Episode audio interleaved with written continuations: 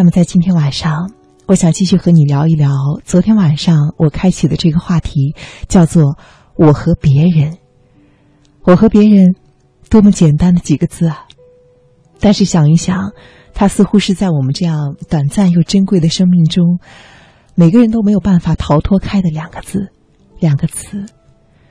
我和别人什么样的困惑，我怎么和别人相处，我怎么去面对别人，别人和我有什么样的影响。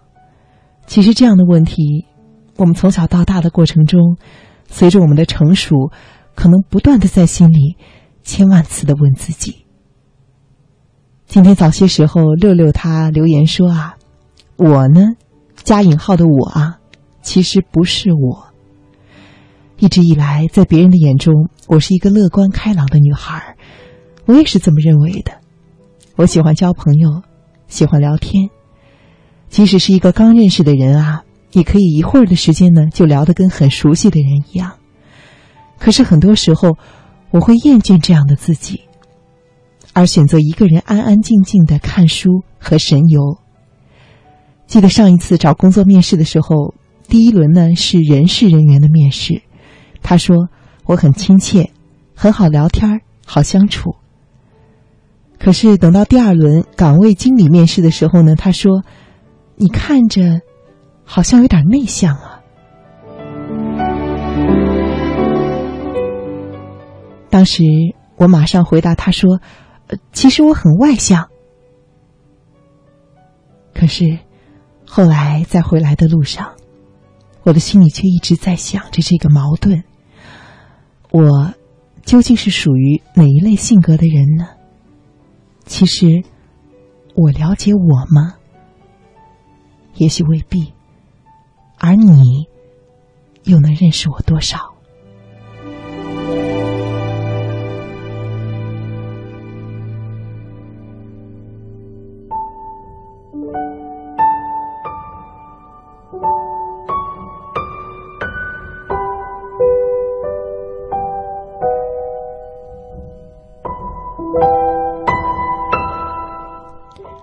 六六，你说的这个问题呢，其实我也曾经探索过它的答案。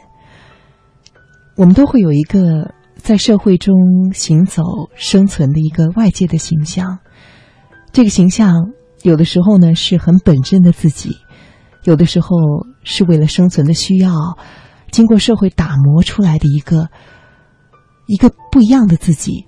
我不愿意说它是一个伪装的自己啊，因为我想一个人如果要是一辈子都保持着伪装，恐怕是一件很难的事情，可能在细枝末节的地方还是会露出他的本心的。不过你说的有一个问题呢，其实很有意思啊。你说我了解我吗？我们经常会说一句话，说自己呢才是最了解自己的。可是有的时候在我的生活中经常会发现，其实我都远远的不了解我自己。我和别人，这或许是一个嗯，我想啊，古往今来很多哲学家都探讨过的命题。而在每天晚上的这一个小时，我希望向你分享一些我看到的这方面的一些给我启示的文章，希望它呢也能够帮到你。让我们一起来探索吧，就在这些文章中和动人的旋律中。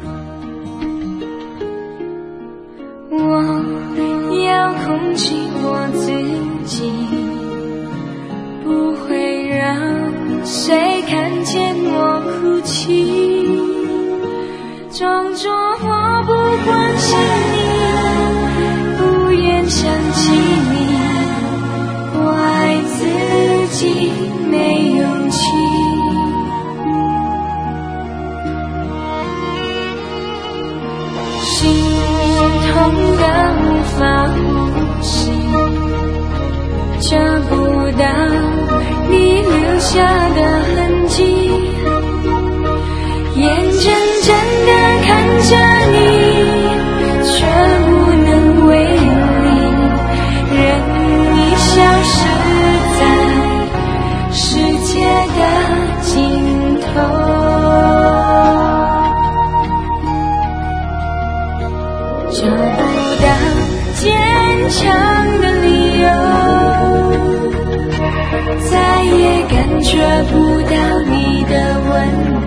告诉我，星空在哪头？哪里是否有尽头？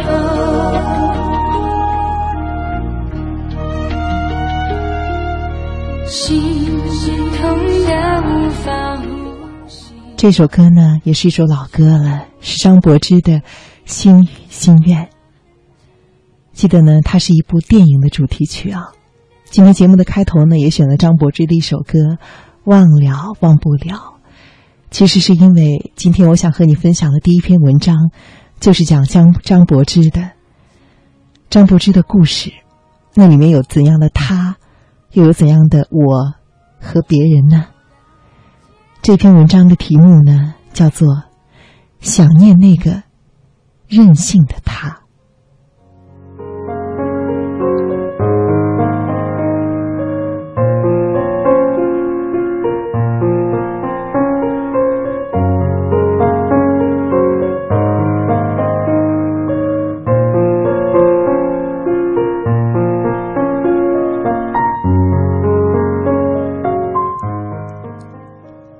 张柏芝参加好友谢娜主持的访谈节目，谈及过去，忍不住落泪。她说自己二十三岁的时候太任性，所以一直留着当年参与电影《忘不了》和《河东狮吼二》的光盘，提醒自己要谦卑。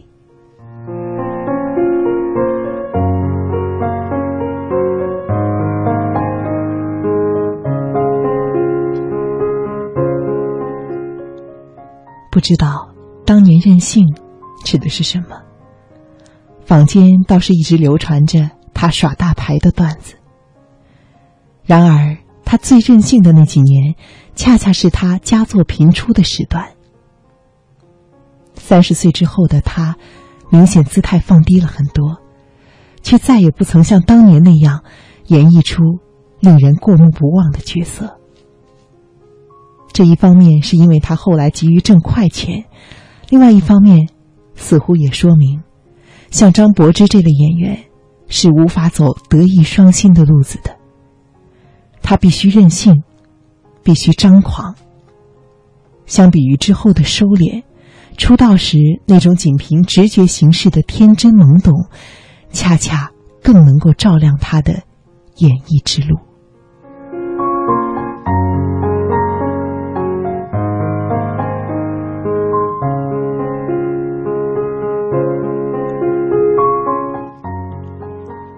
是的，人人都喜欢性格讨喜、人品过硬、双商超高的明星。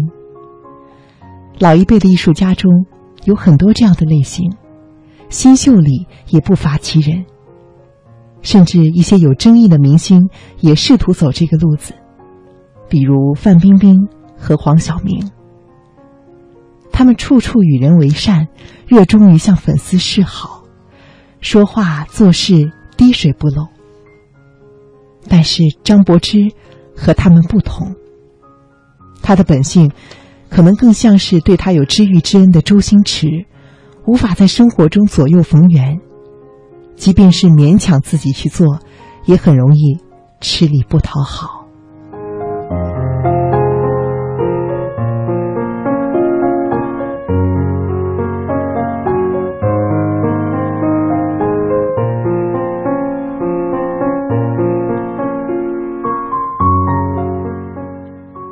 只是周星驰清楚自己的长相，清楚自己的长项和弱项，也并不试图和人做更多的沟通，默默地发展着自己的才华和事业。面对各种非议，他不辩解，不激动，爱谁谁，是个只做不说的人。相比之下，张柏芝说的太多。这些年，无论是微笑还是流泪，他的心里都好像是装着很多受众似的，急于想把故事讲给所有人。他要为自己发声，证明自己过得好，或者是忏悔当初做错了，亦或是以受害者的姿态指责其他的当事人。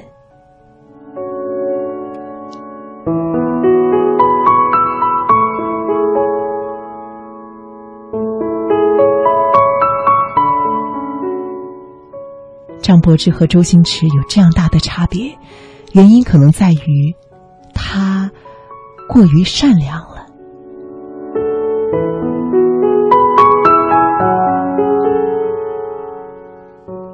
过于善良，听到这几个字你会惊讶吗？但是这里说的善良不是善良正直的那个善良，而是说过分友善，甚至是过于讨好。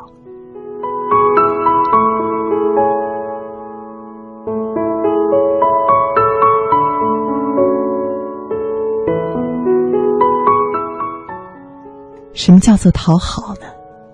最近有一个词很火，叫做讨好型人格。从字面上看，这个词里呢，似乎有一些奴颜婢膝、低声下气的样子。事实则不是这样，有一些看上去气场强大的人，也会为自己的讨好型人格所困扰。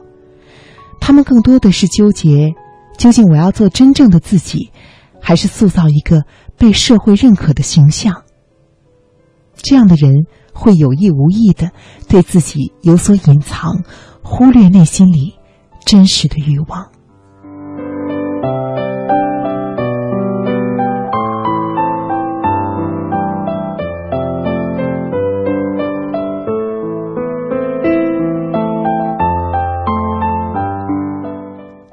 飘里面的郝思嘉就是一个这样的女孩子，她明明是那种创世纪的人物，性格浩浩汤汤，然而她却总梦想着做一条被人在诗歌里吟诵的静美溪流，萦绕在山一般的爱人身边。白瑞德试图点醒她，她却不能接受，甚至是勃然作色。她的天性和她给自己的人设相去甚远了，这种矛盾令他常常是处于不必要的纠结中。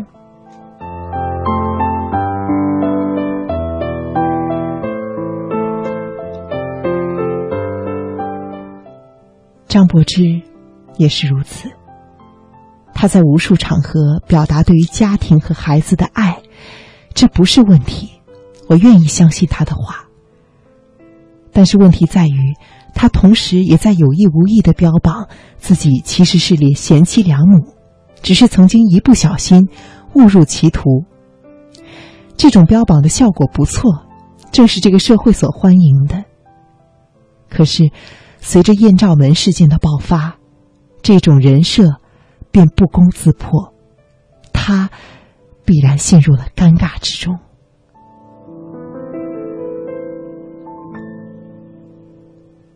不过好在也有人肯为浪子回头买账。当张柏芝身穿着一件背显清纯的黑白格子外套，坐在节目中以哭泣表达悔恨的时候，她再度赢得了大众的同情。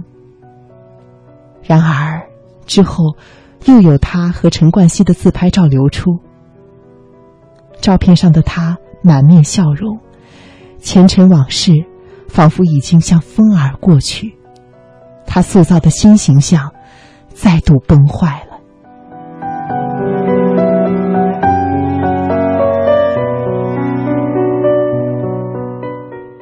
其实何必呢？曾经男为娶，女为嫁，他们私下里干点什么，和各路围观的人其实并不相关。后来遇到陈冠希，既是久别重逢，又是患难之交，心中感慨也没有什么大不了。可是张柏芝的问题在于，她深知这种形象不容于世，但是她却不想做一个不讨喜的人，所以她要解释，要洗白，却不知道闲杂人等最爱看这种互动。她越解释，旁观者越来劲儿，反而更加难以放下。而这一次在他和谢娜的对谈中，我们可以感觉到，原来他从来没有真正的从阴影中走出来。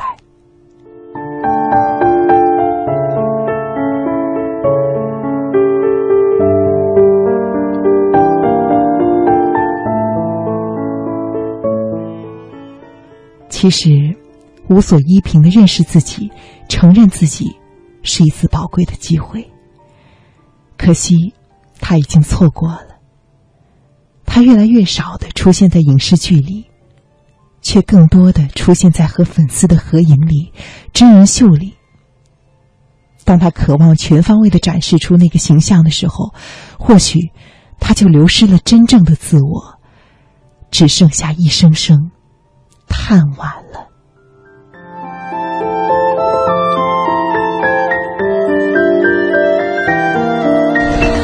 每一天，每一分，每一秒，用独特的视角梳理天下新闻，用质朴的语言品味文化岭南，用动听的音符奏响华美乐章。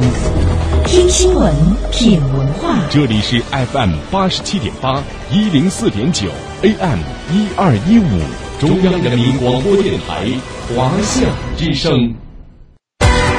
华夏之声、香港之声手机客户端新版上线，全新的界面升级，全方位的听觉感受。这里有最新的港澳新闻，在线点播收听，精品节目欣赏，还有主持人个性化的呈现。华夏之声、香港之声手机客户端，打造新媒体的完美体验。登录各大手机应用商店，搜索华夏之声或香港之声，就可以免费下载。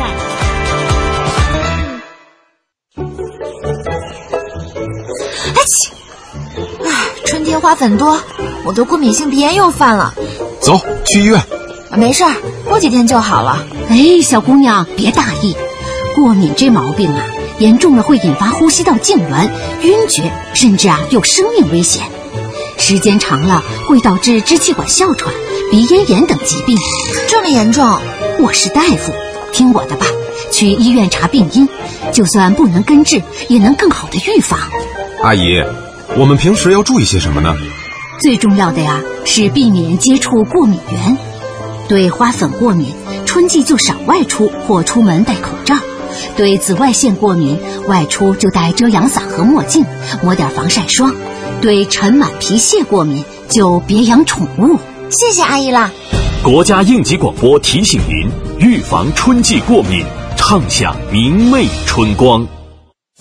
中央人民广播电台华夏之声举案说法活动季开始啦！知法守法，法在心间系列宣讲暨听众见面会第一场将于六月七号上午九点三十分在深圳罗湖区爵士大厦举行。届时，举案说法节目携手内地及香港知名律师，共同走进企业，面对面普法交流。参与活动方法，关注微信公众账号举案说法，发送微信到公众平台，注明真实姓名，报名活动即可。凡是报名参加活动的听众，现场赠送第二十届深港澳车展门票以及精美奖品，数量有限，先到先得，还等什么？拿起手机，赶紧报名吧！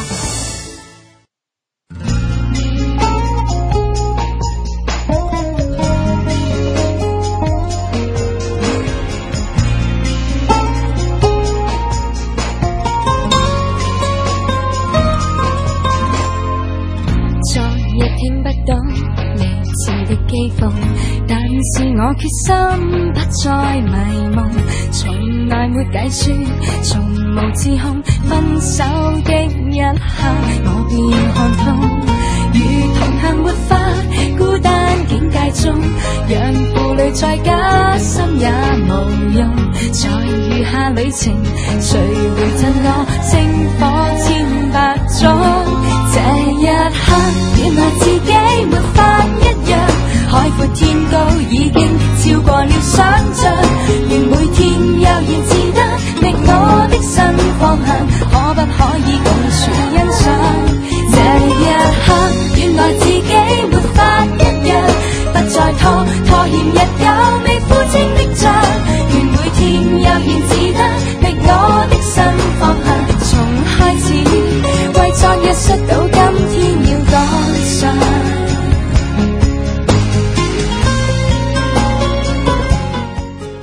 这一刻，原来自己没法一样，海阔天高已经超过了想象。愿每天悠然自得，觅我的新方向。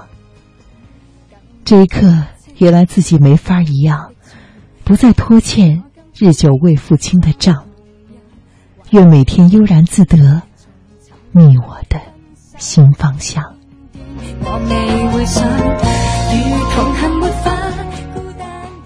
这首歌是张柏芝的《不一样的我》。听到这首歌的时候，不免觉得有些感慨，不知道他是不是有勇气去做一个不一样的自己呢？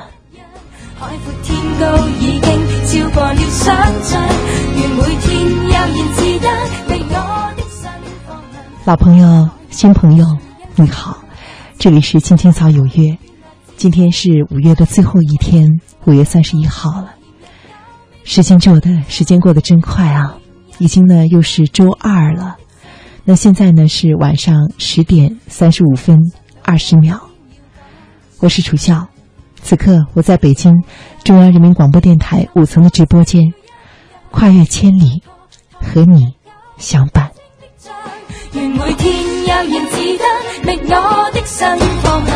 從開始為昨日摔到今天要趕上，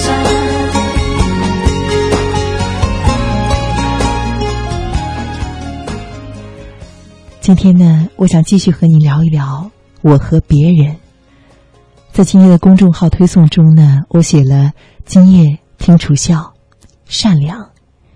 其实在上半时段呢，我已经解释了今天节目的主题。为什么用善良呢？其实这里的善良和我们平常说的正直善良的善良并不是一个意思。前段时间我看到美国的一位心理学家，他说啊，善良是美德吗？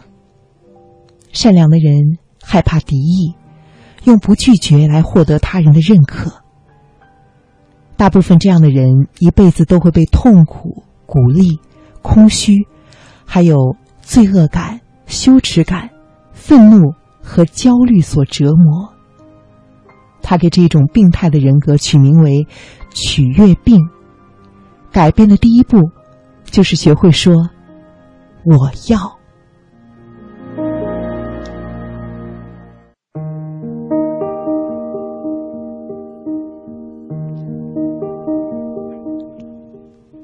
我要。你敢大声地说出他们。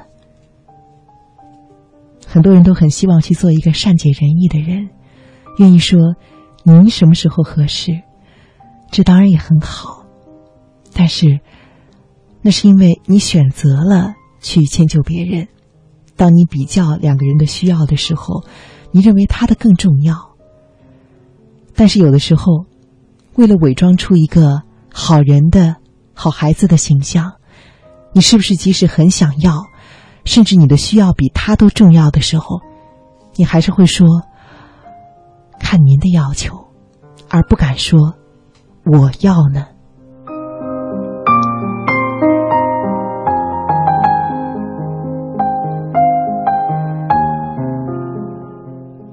这种取悦病，这样过分的友善，其实它的起源是对于社会的恐惧，生怕遭到别人的拒绝，生怕别人不认可自己，所以才不得已友善。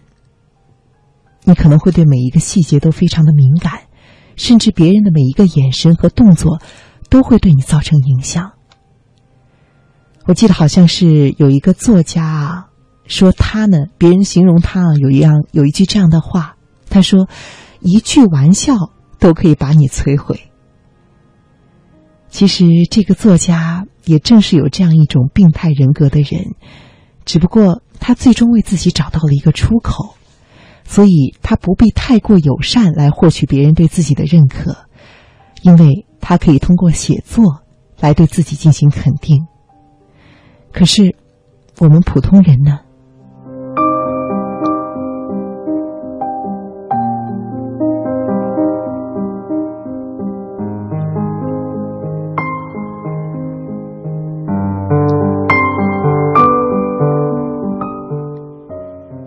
那位心理学家说啊，如果一个人很善良，总是过分的友善呢，他往往会有三种发展情况。第一种呢，就是能够找到一个突破口，将他对于社会的恐惧转移到另外一种事物中，以此来支撑他的脆弱。这可能就是刚刚说的那位作家了。第二种啊，是报复的心态，这可能很出乎我们的意料。有的时候我们看到一些社会新闻说，一些平时表面善良的人却突然会酿成杀人的惨剧。因为过分友善并不代表真正的心地善良，而只是希望得到认可。然而一旦我们对于这种认可感到倦怠，很有可能就会转移到报复中去。而第三种呢，就是真正的心地善良，但是又有这种病态人格的人，他们并不能够得到较多的关注。对于其他人来说，他们只是好人一个而已。可是这种友善的代价，就是他们的内心遭遇极度的痛苦，而他们自身的才华和能力呢，也可能会因为这样的一些人格而无法发挥，整个人生只为别人好。他们既不能够忍受将自己的痛苦转移到对于别人的报复上，也无法找到一个突破口，所以只能够长期的生活在这样的痛苦中。这些人无论他最终以什么样的办法来解决自己的心理问题，无论是复仇或者是忍受，他们的生活状态都会非常的苦。其实他们是社会的心理弱势的群体。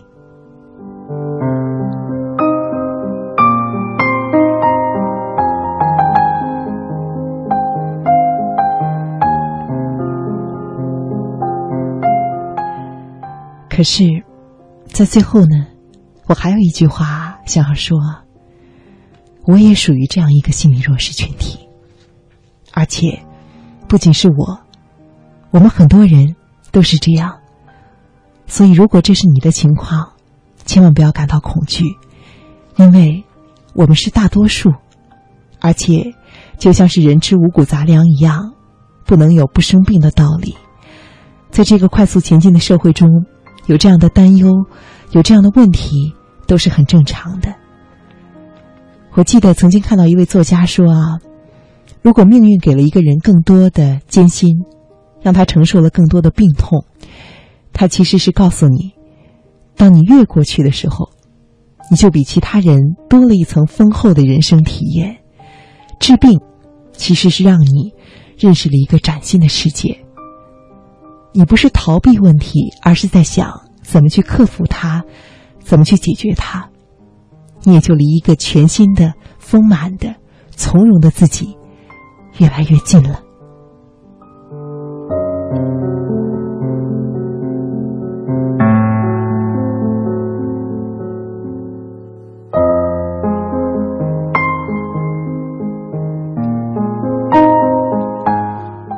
我不知道此时此刻在电波前的这位哪一位朋友，无论你是新朋友还是老朋友，会不会遇到我刚刚说的这位心理学家提到的这个问题，会不会和我一样也有这样的关于自己和别人的困惑呢？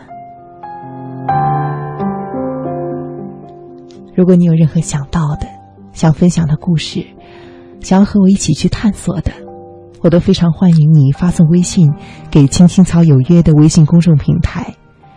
电脑此刻就在我的面前，离我很近，我会第一时间看到你的消息。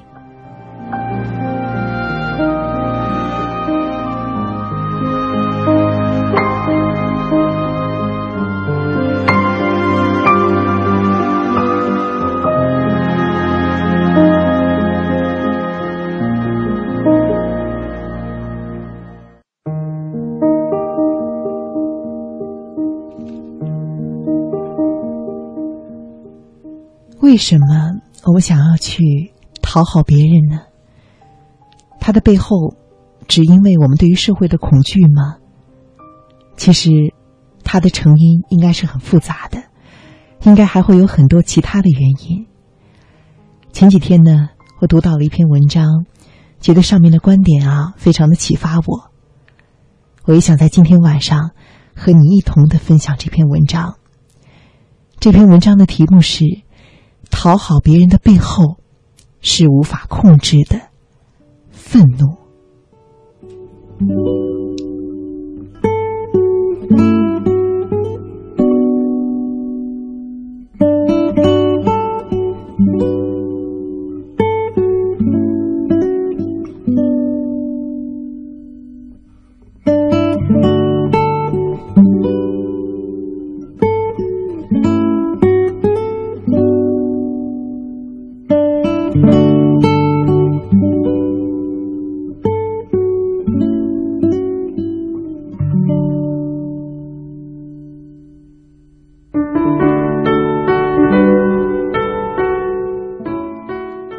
每一个人都在讨好别人，孩子讨好父母，男人讨好女人，妻子讨好丈夫，员工讨好领导。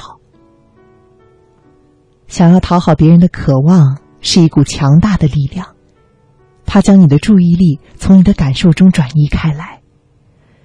当你努力地避免别人的不愉快时，却将自己处在了极度的不愉快之中。你处在紧张之中，随时为最坏的结果做好打算。你的关注在别人和他们的体验之上，你忽略了自己的体验，你只剩下了焦虑和恐惧。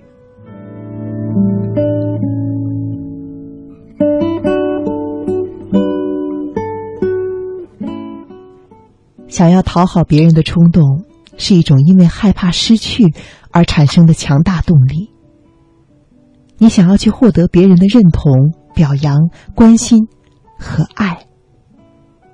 当别人对你表现出不悦，就会在你的内在创造出惊恐，这让你很痛苦。它让你的肌肉收缩，脉搏和呼吸加快，并且将你的注意力集中在很窄的地方。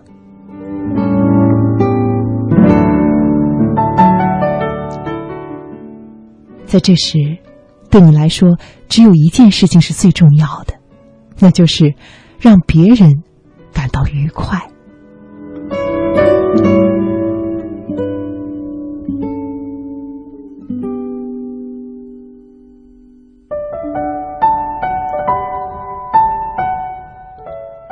在那些你努力想要去取悦，但是却无法取悦的人那儿，这种惊恐变得更加强烈。它越强烈，你就越痛苦，那种想要去讨好的需要就越大。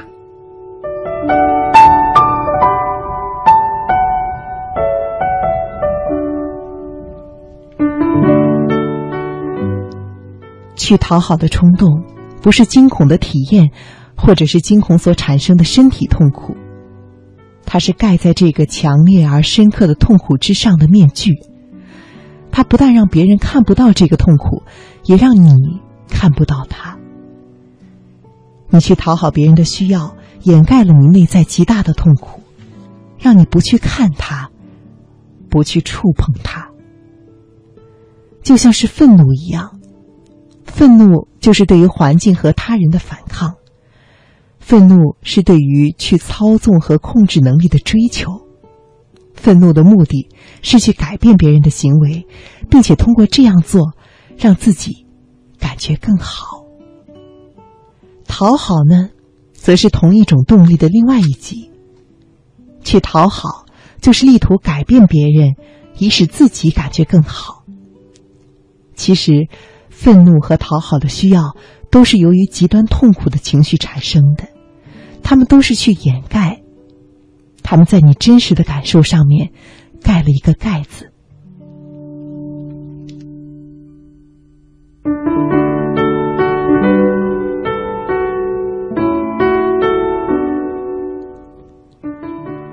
在这两种情况下，盖子底下的痛苦都没有进入意识。想要讨好别人的人和生气的人都是在追求外在的力量。生气的人呢，是公然地追求外在力量，而企图讨好的人则是暗地里追求他，只是操纵的方式不同。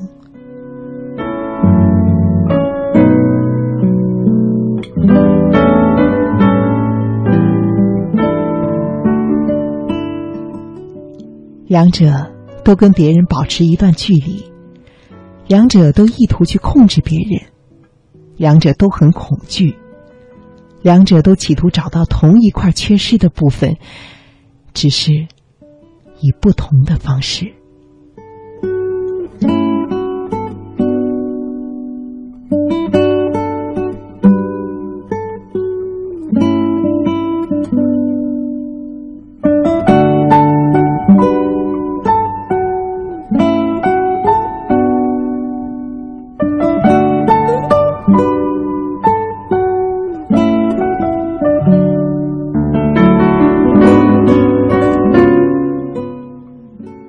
讨好的人和那些通过愤怒支配自己的人，总是会找到彼此。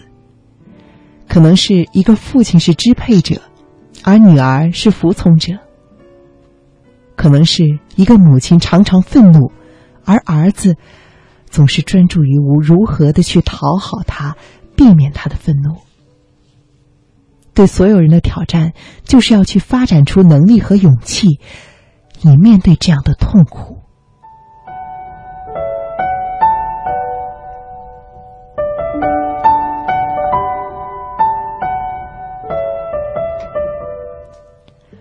换句话说，治愈去讨好的需要，或者是无法控制的愤怒，是一项成是一项非常神圣的任务，它是你生来要做的事情的一部分。只有这样做了，你才能够开始发挥你灵魂的天分。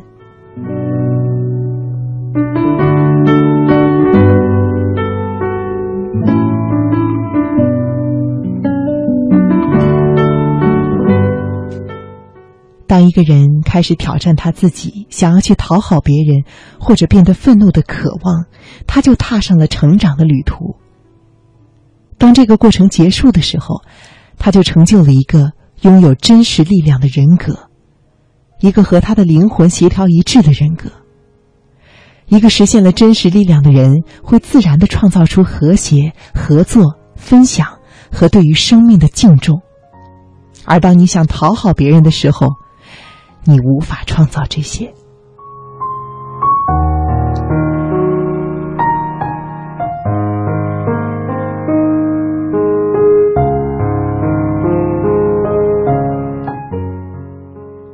去成为你认为别人想要你成为的样子，虽然它暂时的缓解了紧张气氛，但是它打乱了和谐，它阻断了合作和分享。你无法表达你自己的创造性，你也无法尊重他人，跟他们建立起灵魂对灵魂的对等关系。你无法去欣赏他人，因为你总是谦卑的。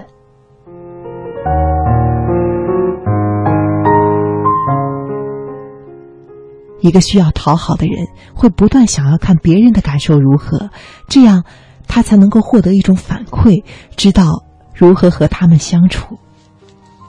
他不认为别人的请求和交流是真的，他努力地去猜想他们真正在说和要求的是什么。而这是因为他自己不会真实地交流他的感受、他的所想和所要求的而引起的。他的表达是模糊的，以便在他的交流、感受或者想法引起不快的时候，给他自己留一个空间去弥补，或者说呢，留一个台阶去下。如果别人不开心，他会努力地让对方开心起来，这样他才感到安全。如果伴侣、父母、同事或者是孩子感到不愉快，他就变得惊恐起来。他必须小心他是如何说话和行动的，以避免被拒绝。他时刻对于别人的不悦保持着警戒。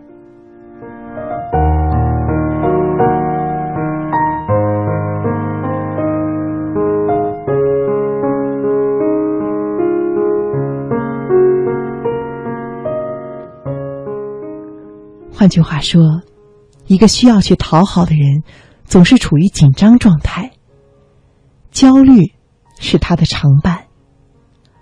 回忆你努力去讨好别人的一个场景，清晰地回忆起当时的情况，你当时的感受是什么样的？你身体的某一个部位是否感觉到紧绷呢？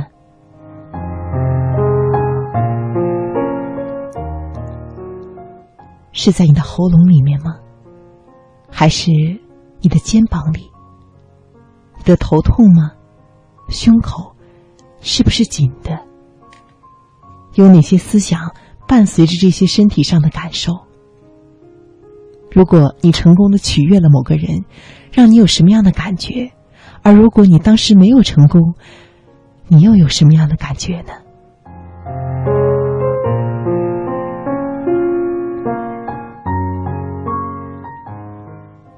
下一次，当你感觉到想要去讨好别人的冲动时，停下来，先去感觉你的身体，注意到你在身体的哪些地方感觉到紧绷和压力，以及你有哪些相关的思想和念头。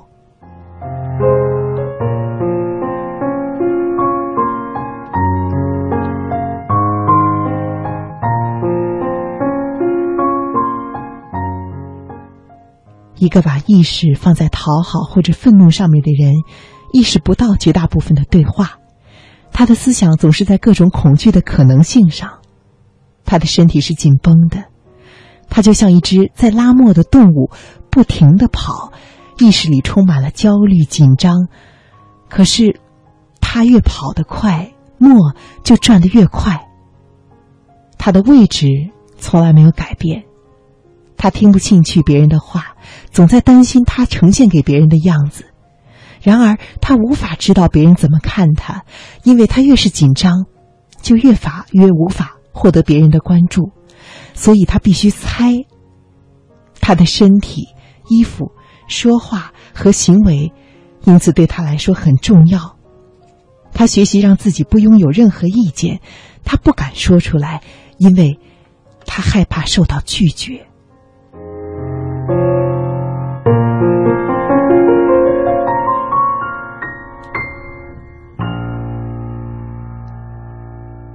为什么呢？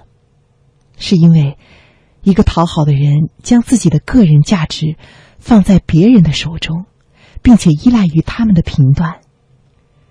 他忽略了自己，他不会照顾自己，所以等待别人来照顾他。他认为别人的不同意是拒绝，别人的疑问是对于他无能的指责，他变得愤怒和怨恨。他的愤怒和怨恨是很深的，可能不仅是源于这一次被拒绝、被指责，也源于那之前的很多经历。他过于的敏感，当他努力失败的时候，他的愤恨就开始冒出来，而当他无法通过愤怒来掌控所发生的事件的时候，他就怀疑自己，并且感觉没有安全感。他并不觉得自己值得去要求他所需要的，但是当他得不到别人的回应时，他又变得愤怒。他觉得自己的投入，别人那边完全没有任何的回应，但是当回报到来的时候，他又泪点很低，无法接受。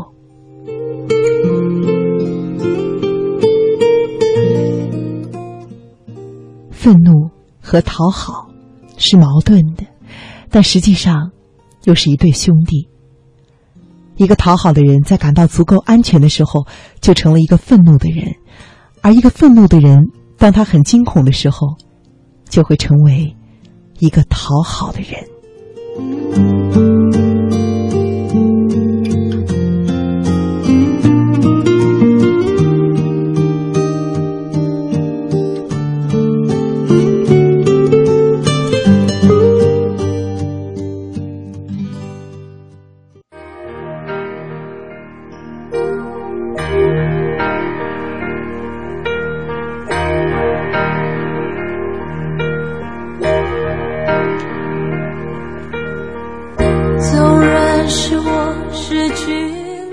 这首歌是万芳的《失去了你，希望你不再为之失去。明天的节目中，我想和你分享一些去治这个病的、克服这个问题的办法。此刻我在北京，祝远方亲爱的你晚安。